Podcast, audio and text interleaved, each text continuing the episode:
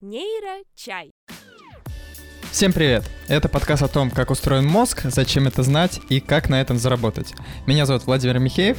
И я, Виктория Земляк. Сейчас ночь, Москва, студия «Либо-либо». Сегодня у нас два гостя, знакомые вам с прошлого выпуска, Алексей Паевский и Анна Харужия. Доброй ночи. Доброй ночи. Здравствуйте. Напомним, что Алексей и Анна – научные журналисты. Они выпустили несколько книг по истории медицины, ведут портал нейроновости и читают лекции по всей России. Все верно? Да. Да. Мы обсуждаем с Анной Алексеем историю нейронаук, и сегодня уже второй выпуск. Мы поговорим о том, как появились важнейшие технологии в области нейронаук, а еще узнаем, как раскрутить свой просветительский блог. Как громко сказано. Итак, о технологиях.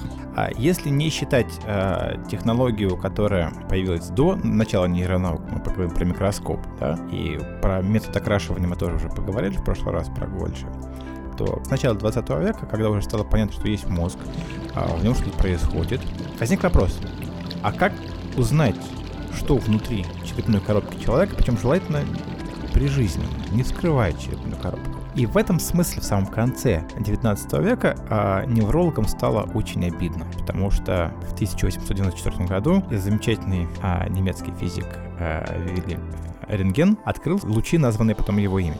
Это произвело революцию в медицине, потому что стало возможно видеть кости, стало возможным э, делать операции под рентгеном и так далее. Кости, органы, да, началось Да. а, контрастирование полостей различных. Ну, то контрастирование есть это потом. Это потом. это потом. Нет, Вот ну про кон- сначала кости, конечно, в первую Про очередь. контраст мы поговорим, потому что во время Первой мировой войны было очень обидно уже, как бы уже там сотни тысяч людей спасали, там об- осколки, видно было пули э, и все такое, а мозга не видно на рентгене.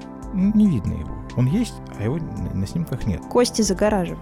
Кости загораживают, да. Вот первые методики, связанные с визуализацией головного мозга, были сделаны замечательным человеком, имя настоящее имя которого я не выговорю, потому что всем он известен под псевдонимом по имени португальского борца за свободу Эго Шамониша, собственно, так звали этого молодого человека, который ищ- начинал как прекрасный врач, а потом ушел в политику. Я бы не сказала, что это были первые снимки. Этим способом сейчас не пользуются, но все-таки первые а, попытки визуализировать мозг, они проводились еще в 19-20 году, 20-го столетия. И, в общем-то, они были основаны на тоже рентгеновских лучах. Но пробовали заменять одни субстанции на другие. В нашем мозге есть система желудочков, которые содержат ликвор или а, цереброспинальную жидкость. Вот. И пробовали эту жидкость откачивать и заменять ее воздухом. И делать такие пневморентгеновские снимки, можно так сказать. И при этом действительно а, структуры мозга чуть было более видно, чем при обычном рентгене. Это не опасно? Но это крайне, я бы сказала, опасно. И, в общем, осложнением самым небольшим при этих процедурах были устойчивые головные боли.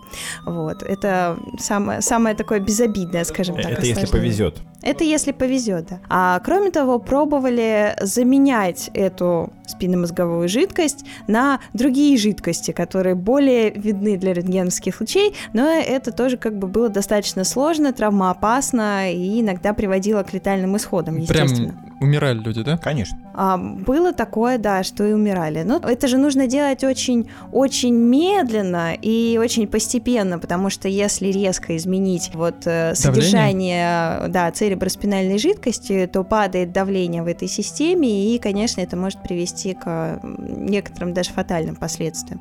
Вот. Но это были первые попытки, естественно, они проводились не так уж и часто, вот, и использовались в крайних случаях, ну, когда уже нужно было, ну, хоть, хоть как-то, хоть посмотреть мозг, и прям обязательно это было необходимо. Возвращаемся к Монишу, собственно говоря. Это очень э, экстраординарный человек, потому что мне неизвестны а, другие истории с таким а, жизненным сюжетом. А дело в том, что человек уже в студенчестве там уже начинал играть в политику, в парламент, и где-то к концу Первой мировой войны он дошел до поста министра иностранных дел, посла Португалии в Испании. Он- Неплохая карьера. но потом его партия проиграла в парламенте, и он решил, что в политике себе имя не сделаешь, ушел, вернулся в науку. Уже в солидном возрасте, в возрасте за 40. И говорят, что Мониш очень хотел получить Нобелевскую премию. И первое, что он сделал, как раз первая, первая его идея, за которую его а, номинировали несколько раз на Нобелевку, но не дали, как раз была в попытке контрастировать кровь, вводя в кровь определенные а, вещества, которые непрозрачны прозрачно на рентгене. Так получилось увидеть на рентгеновских снимках сосуды головного мозга, то есть появилась рентгеновская ангиография. Вот, собственно говоря, за это как раз Монишву номинировали на Нобелевскую премию,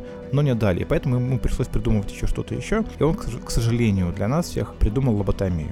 Он назвал свой метод по-другому, назвал ее лейкотомия, то есть от слова лейкос белый, то есть перерезание пучков белого вещества, соединяющих лобные доли от всех от, от, от, с головным мозгом. Вы сказали, к сожалению, для нас всех. Ну, потому что Нобелевская премия 49 -го года за лоботомию — это одна из двух, наверное, ошибочных и позорных Нобелевских премий вот в науке вообще. Потому что Мониш провел несколько операций, показал, он сказал, что типа, ну окей, замечательная лоботомия. От шизофрении лечит. Лечит шизофрению. Люди буйные становятся, а, становятся спокойными и вообще прекрасными, а, для общества подходящими. Вот. Вот. Так что все нормально, метод работает, поехали. Вот. Его очень быстро раскрутили до, Нобель, до, до Нобелевки, при этом никто не знал, что пост наблюдения за пациентами он не проводил, а то, что люди превращаются в овощей, в прямом смысле, в прямом этого смысле слова, да. никого не волнует. А, и, к сожалению, Нобелевская премия в этом случае стала рекламой. И если европейские неврологи и советские неврологи, к слову сказать, проверили метод, посмотрели, попробовали и э, отказались. отказались. Зато в США нашлись два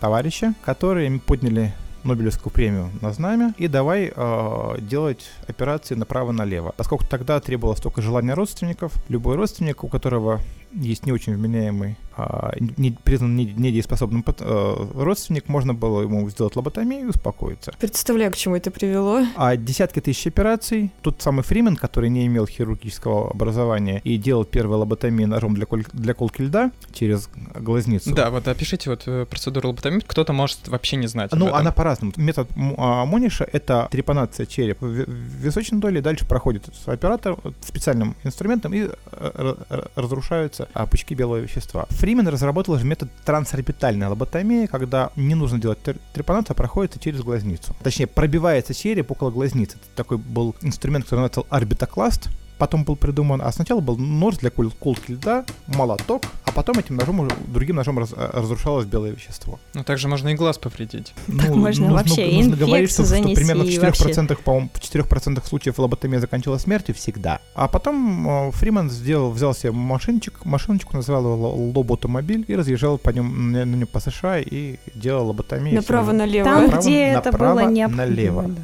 Лоботомия-то как бы закончилась не потому, что ее признали опасной, ненужной и все остальное, а потому что открыли первые нейролептики. Нейролептики да, появились. Аминозин появился. И вот это, конечно, печальная вещь. Но, с другой стороны, нужно понимать, что как бы Монинстер получил свою Нобелевскую премию, умер, а, а вот созданная им ангиография в конце 60-х, начале и середине 70-х годов привела к появлению сразу трех методов э, визуализации. Но, но мы про них поговорим чуть-чуть попозже. А до этого нужно было еще понять, э, друг, был, появился еще один метод, примерно как раз в 20-х годах, в 20 годах он и появился. Как раз мы уже говорили с вами о том, что мозг определяет какую-то электрическую активность, значит, можно эту активность как-то записать, потом как-то интерпретировать. Первым электрическую активность э, головного мозга зафиксировал еще в 1870 70-х годах Ричард Каттон, который вживлял электроды в голову собаки и показывал, как на разный стимул отклоняется стрелка электрометра. Первую запись, именно запись, тоже с электродами, введенными, вживленными в голову, сделал наш с вами соотечественник Владимир Владимирович Правдич Неминский. Он в 1912-14 годах сделал запись активности головного мозга собаки. Собственно, первые самые простые волны,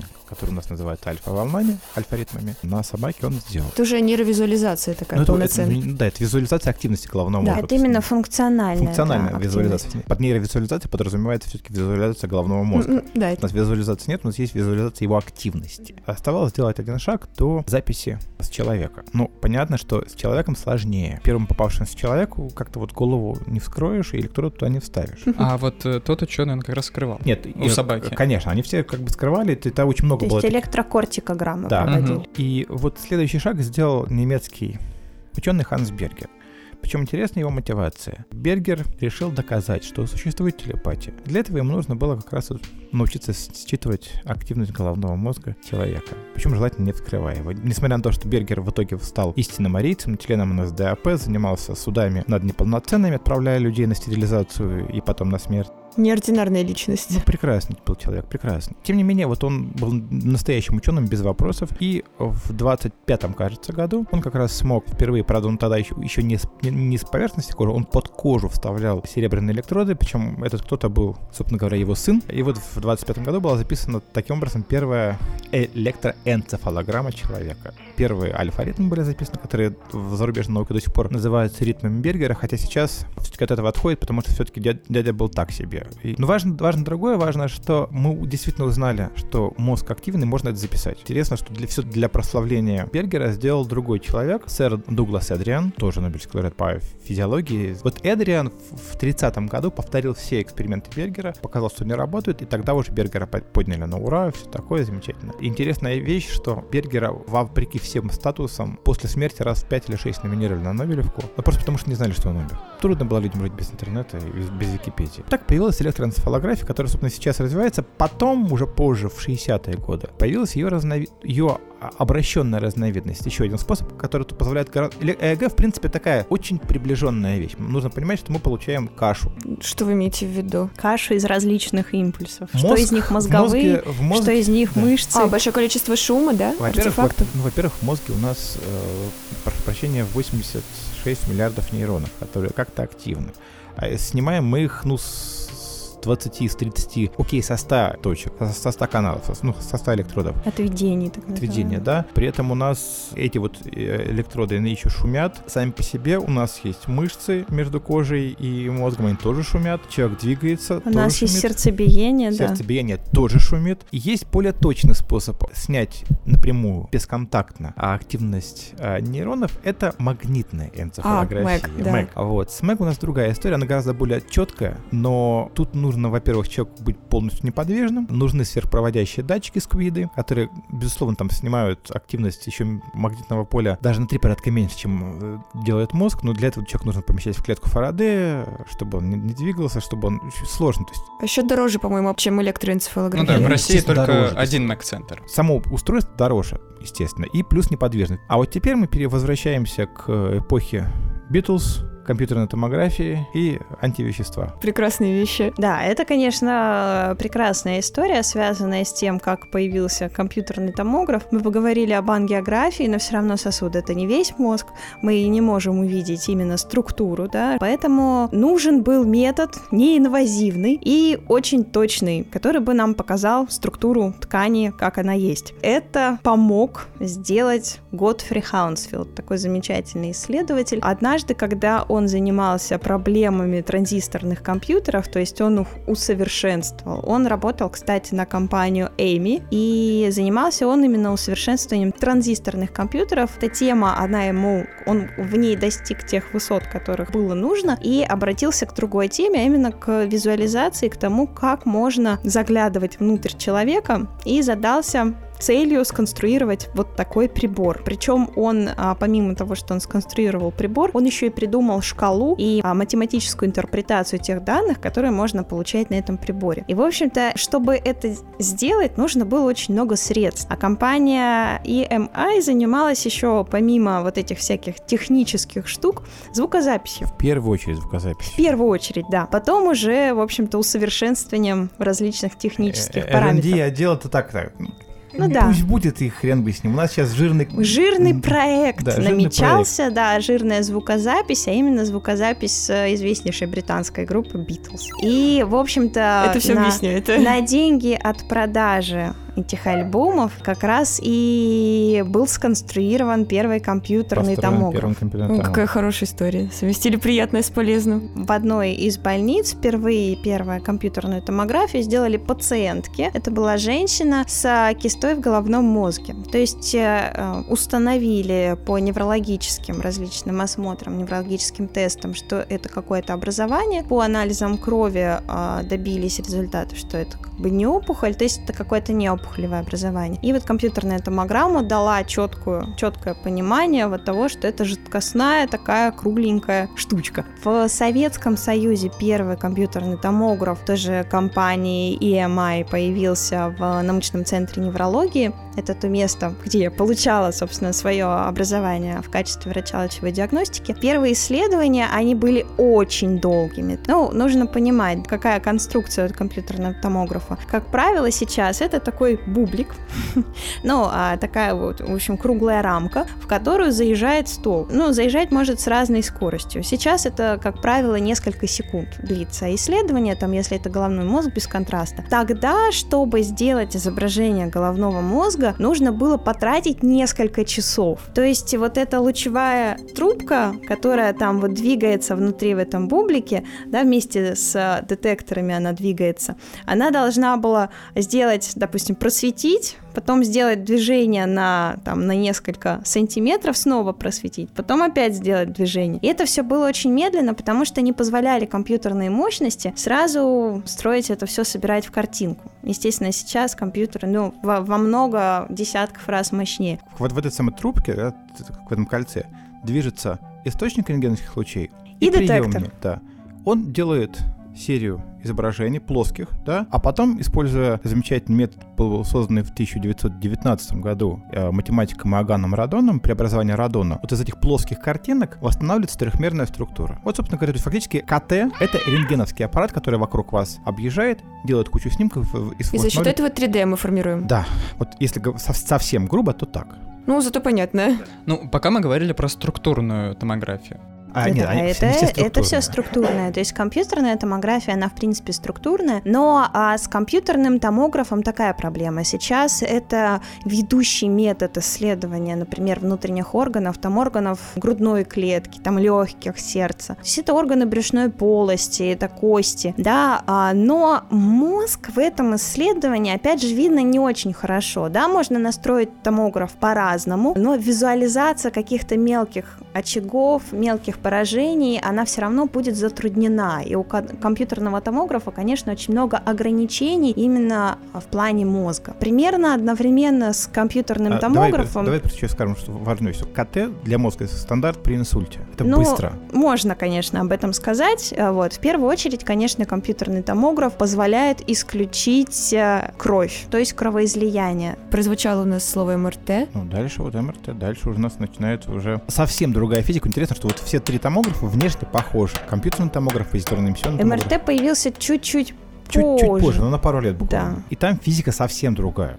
Там вообще другое. Там нет никакого ионизирующего излучения. Собственно, абсолютно магнитные никакого. резонансы. Да, то есть да. если, если условно говоря, КТ там, ну, нежелательно, например, делать беременным, причине того, что это все-таки рентген. Конечно, да. да. Если мы говорим об исследовании головного мозга, то там не очень большие дозы, а если мы говорим о КТ-ангиографии, там, где нужно введение контрастного препарата, повторное исследование, исследование в отсроченных фазах и так далее, тут, конечно, не рекомендуется проводить больше двух исследований вот подобных в год. С МРТ нам очень повезло, на самом деле, в одной вещи. Нам повезло, что в нас очень много атомов водорода, и атомы водорода парамагнитные. То есть они имеют собственно, магнитный момент. Скажем так, есть несколько атомов, опустим правила квантовой физики и скажем, что они вертятся по своей оси, они собственно. Все, они все вертятся, у которых есть собственный, как бы, собственный, собственный магнитный момент, да? Скажем так, да. да. То есть за, за счет этого вертения создается определенный вектор намагниченности, да, то есть вот такая, если мы это представим в виде изображения, то это будет такая стрелочка, которая смотрит в разных направлениях. Мы это визуализируем что, потом. То есть это вот, вот эта спин как раз называется, и они ориентированы все в разные разные стороны, то есть смотрит хаотично. Спин — это момент, да? Собственный, да, магнитный момент. В той ситуации, когда человека помещают в большое магнитное поле, а это как раз постоянное большое магнитное поле создается в магнитно-резонансном томографе. То, То есть, есть вот, это, вот эта большая магнит. труба, в которую заезжает э, стол, это и есть большой магнит. Они могут быть разные, они могут быть металлические. Сейчас, конечно, такие не используются, потому что они э, создают недостаточно мощное магнитное магнитное поле, сейчас все-таки в ходу действительно сверхпроводящие магниты. Когда человека помещают в этот сверхпроводящий магнит, да, то ну, вот эти как раз... тысяч раз мощнее магнитного поля в 10. всей Земли. Ну, как правило, Уже в 10. В 20. Трехтесловые в 20. Ну, трехтесловые. Там, если полутора тесловые, да. То есть вот эти Тесла, это как раз вот эта мощность, ну, грубо говоря, мощность магнитного поля. То есть чем мощнее магнитное поле, которое создается томографом, тем четче и детализирование получается изображение. Есть какой-то стандарт, который обычно обычно используется? Обычно а, все зависит на самом деле от возможностей клиники и от разрешенных значений. В нашей стране сейчас максимально разрешенные Теслы это трехтесловые магниторезонансные томографы. В октябре 2017 года FDA, то есть Food and Drug, Food and Drug Administration, Administration. Управление по обращению пищевых продуктов и лекарственных э, средств да. США. Ого, Вот. не просто. Да, то есть вот это, это там главная организация, которая занимается одобрением лечебных методик, препаратов, все- ну все- всего вообще. Всё, там очень, со очень многофункциональная да, разрешение компания. FDA. Вот, она одобрила для клинического использования 7-тесловый томограф. То есть А, это окей. больше, даже не в два раза, а чуть больше. А это может быть раза. опасно количество? то есть у них свои ограничения. Конечно, чуть-чуть побольше может разогреваться тело, которое там находится. В принципе, Звучит не очень страшно. нужно понимать, да, что происходит с человеком. Человек, помимо того, что его помещают постоянное магнитное поле, на него еще действуют переменными радиочастотными импульсами. Чтобы вот эти вот как раз атомы, магнитные моменты водорода, а когда мы находимся в томографе, они ориентированы вдоль магнитного поля, которое создается томографом. То есть все в одном направлении, а иногда там некоторые, там какая-то часть, там небольшие проценты в обратном направлении. И, и это как раз насчет, на, на этом еще строится картинка. Чтобы мы получили какой-то сигнал, мы должны воздействовать на вот эти атомы дополнительным радиочастотным импульсом. И мы их поворачиваем. То есть как пружинку так растягиваем, да? А Отклоняем, а Отклоняем. обратно, А как только радиочастотный импульс перестает действовать, эта пружинка, она возвращается в то же самое положение, и вот этот вот э, магнитный момент, который мы отклонили у водорода, он обратно вот так вот да. Становится. Представь себе, играл какой-нибудь футбол такой вот домашний, с такими Ну, конечно. фигурками, да, фигурками. Вот Доводилось. фигурки, которые в покое, это вот как раз атомы в магнитном поле, да? Они все А смотрят потом- вниз, да, они все смотрят потому что по си- си- Ну, да, силе вверх. тяжести, ну, Ну, как бы... Вот когда ты делаешь удар, ты, ты, ты делаешь пяу, пяу, пяу, вот это самое, вот, это делаешь, это, это радиочастотный импульс. А радиочастотный импульс отклоняет, потом его снимаешь, и он обратно в обратную сторону релаксирует. То есть мы придаем энергию, отклоняем, а потом что происходит с этой энергией? Этот магнитный момент возвращается в свое собственное положение и выделяет эту энергию. Да, обратно, обратно, обратно радиоимпульс, мы его получаем, И получаем мы данные. его фиксируем, и затем, преобразовывая эту информацию с помощью а, специальной технологии, которая называется преобразование Фурье, там математические модели, все дела, мы получаем из набора вот этих вот импульсов картинку ткани. Но имеется в виду каждой ткани свой тип импульса. Естественно. Ну, каждая ткань реагирует на этот импульс со, своей, со своим количеством энергии. И вот это преобразование, оно как раз позволяет приравнять каждой ткани свой коэффициент, чтобы потом каждая ткань получилась чуть более интенсивной, чуть более черной, чуть более белой. В общем, получились многие градации серого. Это структурное МРТ. Да, это принцип МРТ, принцип тех структурных изображений, которые мы получаем. Нейро. Чай. Итак, мы рассмотрели два томографа, и у нас вроде бы есть еще третий. Есть. И это позитронно-эмиссионный Эмиссионный томограф. Тут вообще очень интересно, потому что там совершается аннигиляция. Давай, расскажи про свою любимую аннигиляцию.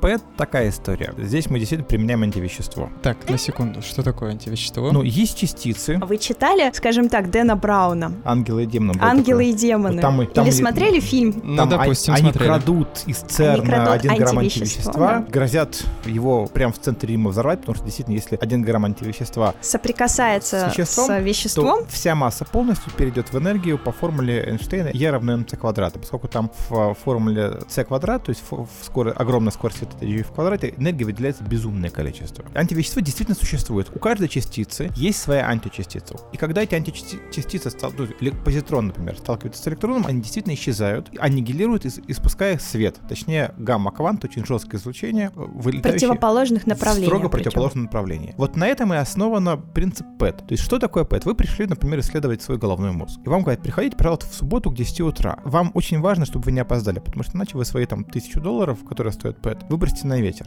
Почему? Специально для вас, именно для вашего исследования, на небольшом ускорителе, на циклотрончике, делают изотоп фтора, фтора-18. Почему фтора-18? Потому что он э, живет 120 минут и распадается по бета плюс распаду. То есть он превращается в другой э, элемент, испуская позитрон, античастицу к электрону. Более того, фтор по размеру и по массе похож на группу OH. А наш мозг, Он большая скотина. Он весит всего лишь 2% по массе и жрет 20% всей энергии. Причем желательно в форме глюкозы. Поэтому мы, берем молекулу глюкозы, выдираем из нее OH-группу, вставляем в нее вместо этого группу фтор-18. Так получается фтор-дезоксиглюкоза 18. Вы пришли на исследование, вам говорят, вот вам стаканчик, выпейте, пожалуйста. И вы пьете как раз раствор этой самой глюкозы радиоактивной. Не страшно, это не очень, это не опасно, там э, активность очень маленькая. Важно, что вы выпили, и эта глюкоза попадает в мозг. Дальше что происходит? Фтор распадается и спускает позитрон. Позитрон пролетает не очень большое количество, расстояние около миллиметра в мозге, сталкивается с любым попавшимся атомом, в котором есть электроны. Электроны сталкиваются и аннигилируют. Два гамма-кванта вылетели, строго противоположно, и вылетают из вашего организма, пролетая дальше. И тут их ловят детекторы, да, мы их фиксируем как раз. расположены, да, как раз тоже, вот в той тоже, самой тоже трубке. В трубе, да, то есть эта труба другая, очень похожа. В трубе уже стоят цинцилляционные датчики, то есть кристаллы сложных соединений,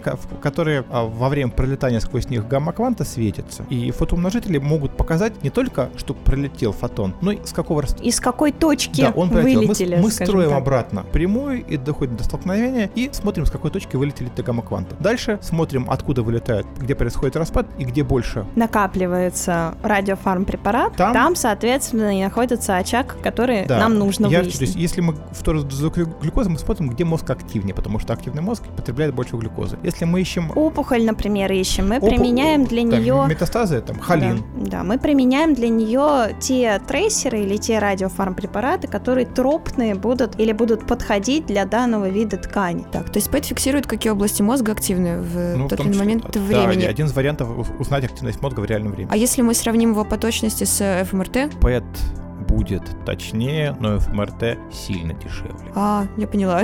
Вот. А функциональная магниторезонансная томография, в общем-то, этот метод появился в 80-е годы, а уже он разросся прям до колоссальных значений и приобрел колоссальную популярность в 90-е годы. Потихоньку сейчас, кстати, идет спад интереса к функциональной магниторезонансной томографии, потому что все-таки нужно понимать, что, ну, что такое функциональная магниторезонансная томография, да, это те же самые принципы, которые есть в МРТ, но а, мы фиксируем немножко другое. Мы знаем, что нейроны активно потребляют кислород, когда они активно работают. То есть в мозге должна пройти определенная функциональная перестройка сосудов, чтобы в это место, которое работает сейчас в данный момент, приходило больше кислорода. Глюкозу доставляет? Нет, тут именно кислород, тут именно гемоглобин. То есть кровь, насыщенная кислородом, и кровь, не насыщенная кислородом. То есть гемоглобин полный кислородом и дезоксигемоглобин, они обладают немножко разными магнитными характеристиками. И на основе вот этого изменения, когда Баланса, нейрончик да? кушает кислород и оксигемоглобин превращается в дезоксигемоглобин, вот нарушение вот этого баланса, то есть резкий перепад, он как раз дает основание нам построить эффект BOLT, Lattice Oxygenation Level Dependent. Сейчас не воспроизведу по-русски. Вот этот перепад, эта разница, она дает нам возможность зафиксировать получать сигнал, определенный ответ. Тогда вот все бросились да, искать всякие зоны ответственности. Зоны за... материнской любви, зоны там еще чего-то. Альтруизма. Да, да, и да, все остальное, да, да, но да. потом оказалось, что все гораздо сложнее. Этот метод еще чем он хорош? Мы говорим в большей мере о задаче зависимых ФМРТ. Когда мы говорим о активации какой-то зоны, мы подразумеваем, что человек выполняет какое-то задание. Ну, например, вот делает сжатие, разжимание кулачка. Мы отнимаем то состояние, когда человек находится, там, допустим, когда он не сжимает кулачок, от того, когда он сжимает кулачок. Это как ФМРТ покоя, да? Ну, это вот как раз ФМРТ с парадигмой, с так называемым каким-то заданием. Но сейчас очень интересный приобретает большую популярность действительно ФМРТ покоя. То есть э, в покое, оказывается, наш мозг тоже очень активно занят. На основании определенного анализа независимых компонент оказалось, что можно вычислить различные сети, функционально связанные между собой. Под сетью мы понимаем одновременная активация некоторых зон? Нескольких зон, да. То есть когда они функционально связаны между собой и чуть чуть большая активация между ними наблюдается. И в зависимости от того, какую мы сеть выбираем, мы можем их детектировать и разделять между собой по похожести, скажем так, по похожести сигналов, которые возникают в различных зонах мозга. Это невероятно круто, но это, я как понимаю, наработки 80-х, 70-х. А за последнее время что удалось придумать, разработать? Ну, кстати, вот э, ФМРТ покоя это отнюдь не 70-е, 80-е годы, это скорее всего уже 2000-е годы. Последние пару десятилетий начали очень активно с этим работать. Конечно, в 90-е было, но там больше занимались именно вот такой вот таск-зависимой, ну, так Ну, ну, называемой. железо в этом смысле, конечно, одно. Железо, Железо, одно, и, естественно, одно. То есть Вот, аппарат и- один. и, Конечно, я понимаю, на что вы намекаете. Если мы говорим о совсем-совсем других способах э, что-то сделать с мозгом, мы, мы, конечно, не можем не сказать про э, работу последних там, 10 лет. Это, конечно, оптогенетика. Вот, это очень интересно. А вот оптогенетика — это работы знаменитого Карла Дессерота и других товарищей. Мы даже с одним из этих столпов с Анной имеем честь быть знакомыми. С Майклом- Который сам работал, да, с Карлом Дейсротом. с Майклом Хойсером а, из э, Лондона. В чем суть оптогенетики? Естественно, пока что мы ре- речь идет не о человеке, а о экспериментальных животных. То есть на людях пока не проводил. Нет. Потому что запрещено вмешиваться в генетическое Да, устройство это- клеток людей. Идея такая. Мы хотим уже включать или выключать определенные конкретные нейроны головного мозга. Для этого нужно и совсем, совсем, совсем говоря грубо, вставить в нейроны глазки. То есть мы берем а, светочувствительные белки семейства апсинов, то есть похожих на те белки, которые работают в фоторецепторах нашего глаза, в палочках, колбочках и других. А это очень сложный белок, у ко- у которого есть неорганическая часть, условно достаточно попадания одного фотона, когда происходит изменение конформации и побежал дальше цепочка по всей белковой молекуле, белковая молекула изменилась, открылись каналы и побежал нейронный импульс уже дальше. Вот мы берем этот апсин, вставляем его в мембрану нейрона. И когда мы светим на этот нейрон лазером нужной длины волны, он открывает канал, впускает дальше его и побежал в нейрон. То есть мы здесь можем лазером включать или выключать нейроны по желанию. В смысле активировать. Активировать, да, или деактивировать. Более того, этот метод расширили и углубили, скажем так, наши соотечественники. Группа Севы Белоусова из Института биорганической химии а смогла сделать вот что. Дело в том, что у оптогенетики есть один недостаток, а наш мозг непрозрачен. И для того, чтобы, например, э, делать оптогенетику в гиппокампе, нам приходится мышкам прорубать туда окошечко, вводить световод и дальше уже светить. Ну, как бы, ну, а, что- а что делать? Ну да, он же в середине. А гиппокамп это самое интересное, ведь с корой не так интересно играться. И вот здесь есть у нас такая опция, мозг не прозрачен для видимого света, но гораздо более прозрачен для инфракрасного излучения. И здесь мы берем тогда уже не апсины, которые из бактерий, которые видят свет, а мы берем термобелки, которые используют, например, гремучая змея для того, чтобы чувствовать добычу. Их тоже встраивают уже в в нейроны и уже инфракрасным лазером включают или выключают на глубине. Это вот уже совсем последние годы, это последние два года. Вот это вещи, которые помогают нам, и пока что это, конечно, только на животных, но вот первое, это, скорее всего, что будет сделано по принципам оптогенетики в человеке, это, конечно, излечение человека от слепоты, когда у нас гибнут Мгм. Светочувствительные рецепторы, у нас есть возможность встроить апсины в следующий слой клеток, либо в биполярные клетки сетчатки, либо в ганглионарные клетки, и научить видеть уже эти клетки. На этом наша общая историческая часть заканчивается. Теперь переходим Да, снова спасибо, к было очень вопросам. интересно. Я наконец-то поняла, как МРТ работает. Я очень рада на самом деле. Долго к этому шла. А сейчас мы переходим к более жизненной части. В прошлый раз мы начали разговаривать про лекции. Я думаю, сейчас самое время продолжить. Вы рассказываете лекции по всей стране, по всему миру. А расскажите, как это происходит. О, вот я знаю, есть некая история про космос. Да все они интересные, ну что прям... Я вообще очень люблю с детьми работать, на самом деле. Да, в каждом городе есть маленький мальчик или маленькая девочка класса третьего-четвертого, которые просто мега сложные вопросы задают, вот, получают на них очень такие прям развернутые ответы, все понимают, им очень интересно, они могут э, тебя вообще завалить вопросами, могут с тобой проболтать очень долго, и, конечно, такие дети это просто отрада. А Особенно, когда таких детей вся аудитория, например, как это в Сириусе происходит или в Нанограде, то это просто потрясающе. Вот да, дети, безусловно, самое главное, это правда. Знаменитости, которые когда тебя слушают, это прикольно. Вот там мы на следующей неделе будем рассказывать, читать лекцию, нас будет слушать Нобелевский лауреат Тим Хан. Ну, окей, хорошо. Это еще вопрос, будет ли он это слушать. Будет, он будет. Интересно, что Нобелевский лауреат абсолютно нормальные люди. Вот мне довелось, довелось читать лекцию. Не, ну, конечно, твой, твой опыт э, с чтением лекции самому Уотсону, Но опять же, Это это, это, это никому прикол- не переплюнуть. Это прикольно девушкам рассказывать. Но по сути, как бы да, мне важно было и то, что я Уотсону рассказывал, но кроме Уотсона там было еще 100 выдающихся ученых, которые тоже с удовольствием слушали. И там вот Мартин Бергё, который крутейший специалист по редокс биологии рака в Каролинском университете, он не менее крут, чем Уотсон. Что такого можно рассказывать Нобелевским лауреатам? Кажется, что они знают все.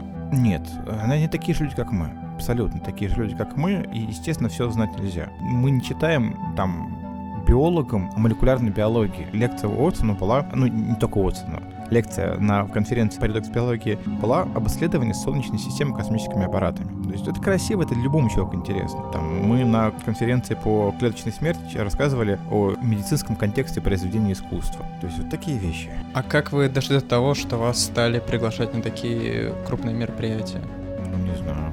Мы помогаем осуществлять информационную поддержку. Нет, ну, Собственно, да. это вот еще, зада... еще одна из задач нашего портала — обеспечивать информподдержку и, собственно, просвещать и рассказывать людям о том, что происходит на этой конференции. Мгм. Ну, то есть как То есть как СМИ на выезде, можно так сказать. Ну, да. это нормальная ве- вещь, как бы. А очень часто делают пресс-туры на разные там конференции. Я вот только что ездил от индикаторов пресс-тур на чемпионат по профессиональному мастерству WorldSkills.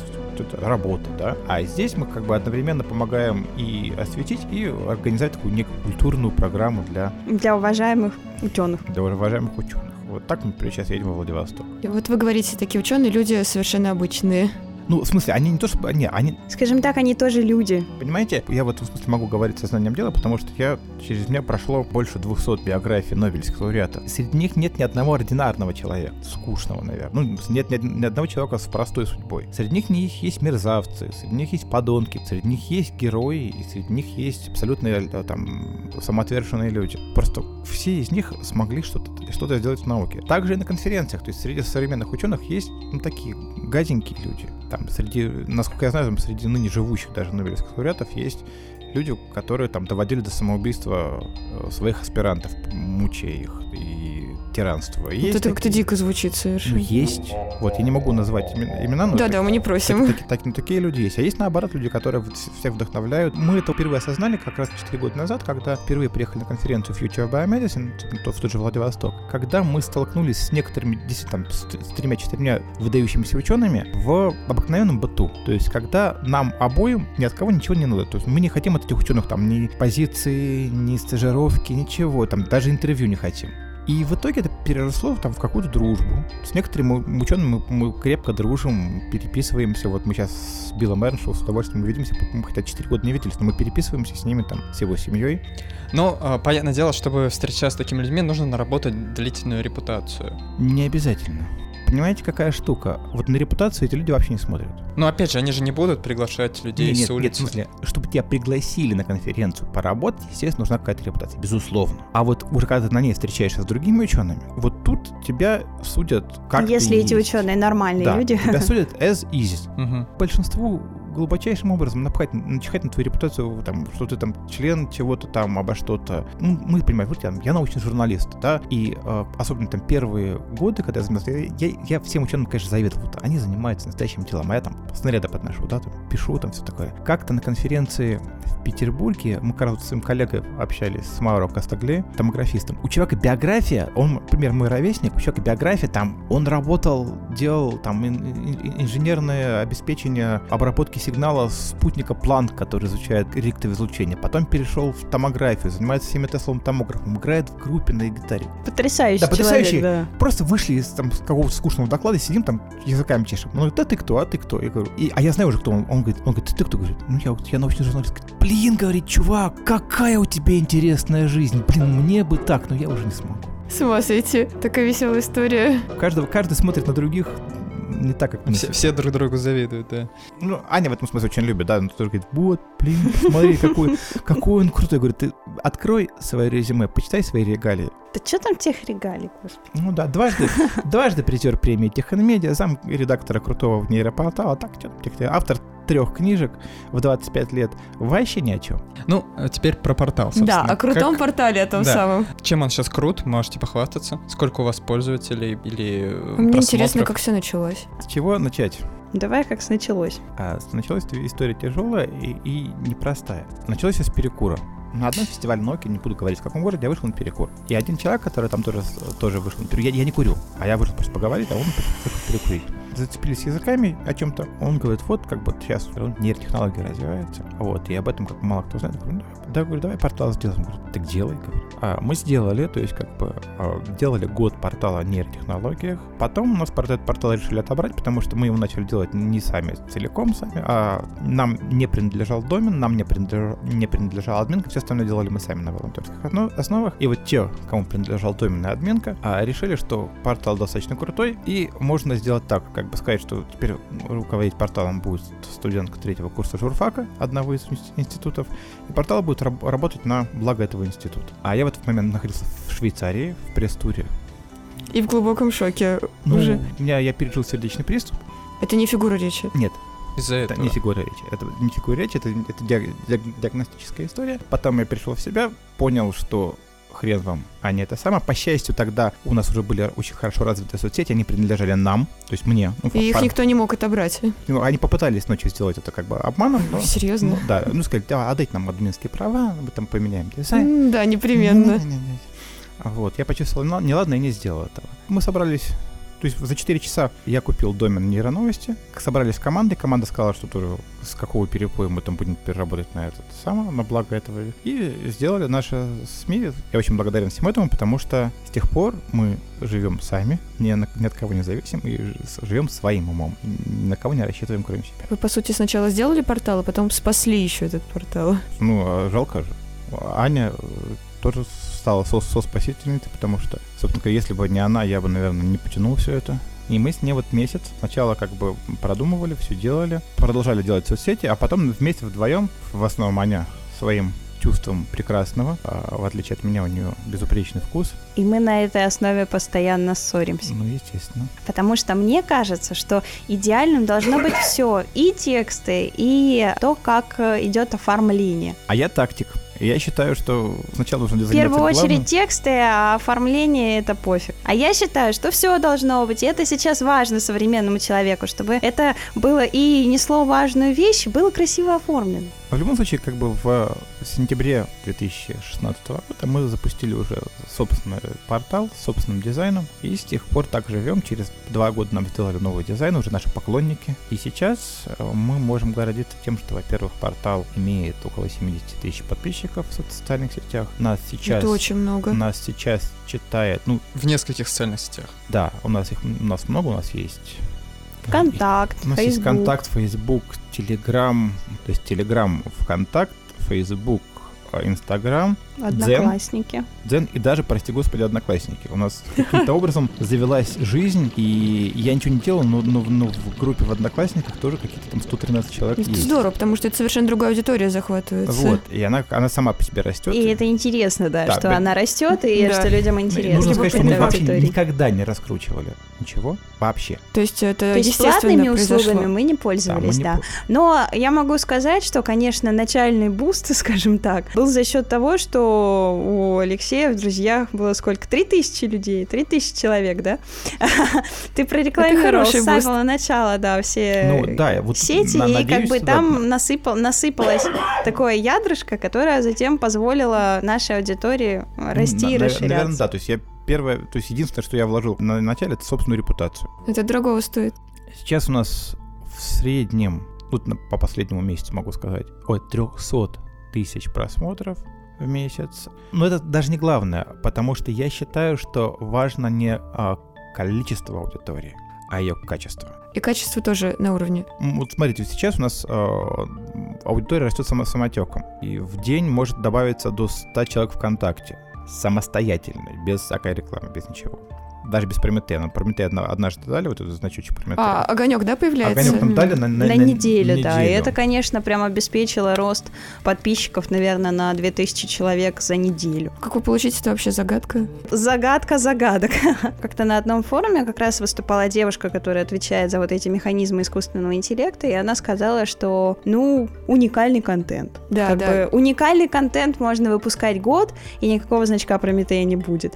А кто-то, например, там пару постиков опубликовал, и ему дали значок Прометея. Ну, ну, ну, качество аудитории немножко, немножко про, про другое. Ну да, мы недавно сравнивали, да, там, нам один паблик, не будем говорить, какой, говорит, вот, давайте с нами сотрудничать, делать, делать много нам текстов, а мы будем вас, вас репостить. А мы посмотрели, там у них там 400 тысяч подписчиков. Ну, это немало. Но каждый пост имеет меньше лайков и репостов, чем а, у нас. Конверсия, да? Конверсия. Конверсия очень низкая, да.